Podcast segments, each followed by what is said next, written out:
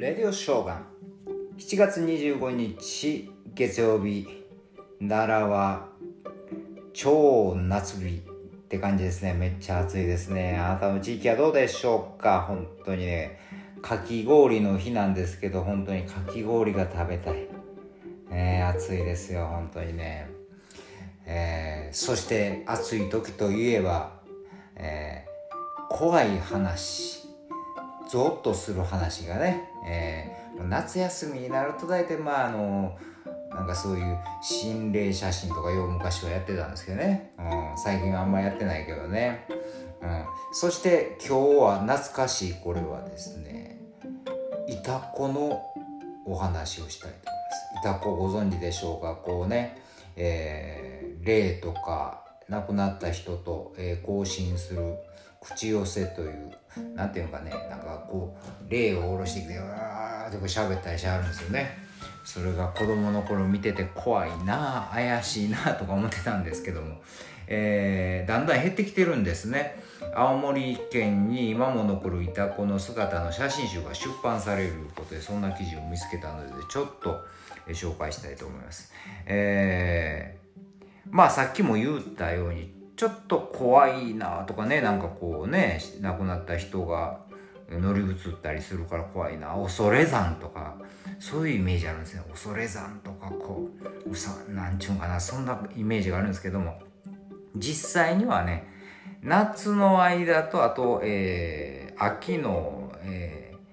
ー、例大祭その時しか恐山は行かないと。普段は自宅で悩み相談というかね、えー、地域のそういう心理カウンセラーみたいな役割でやってあるんですよ。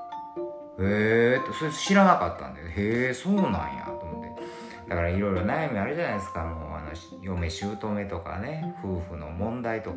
あとはもう健康のこととかね。そんなことをこの、えー、いた子の人にですね相談したりするわけですよ。でまあ基本的にはですね目の不自由な女性の仕事として、えー、このいた子というのは、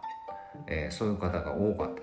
えー、まあ弱者救済システムというかね地域の中でうまくこうみんなが働いてみんなが何とかやっていけるようにうまく考えてあるんですね。まあでもちゃんとあの免免許改伝の証として師匠からね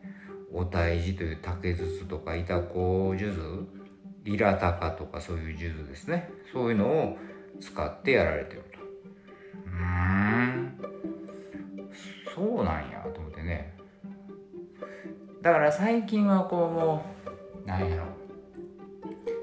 ね家に仏壇もないからこのお坊さんが来てそういう話してくれたりとかなんか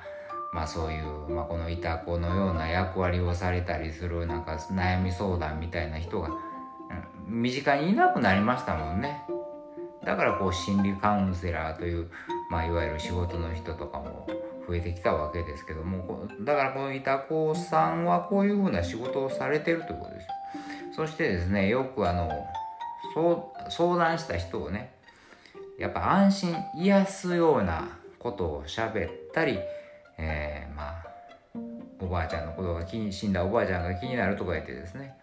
でこう下ろしてきてですね「あの世で元気にしてるよ」呼んでくれてありがとうなとかそういうふうにして安心させるようなことを言われるんですね。ああねえ。よくもとか言われたらなんかちょっと怖いからね。だからでも本当にね、うん、非常に、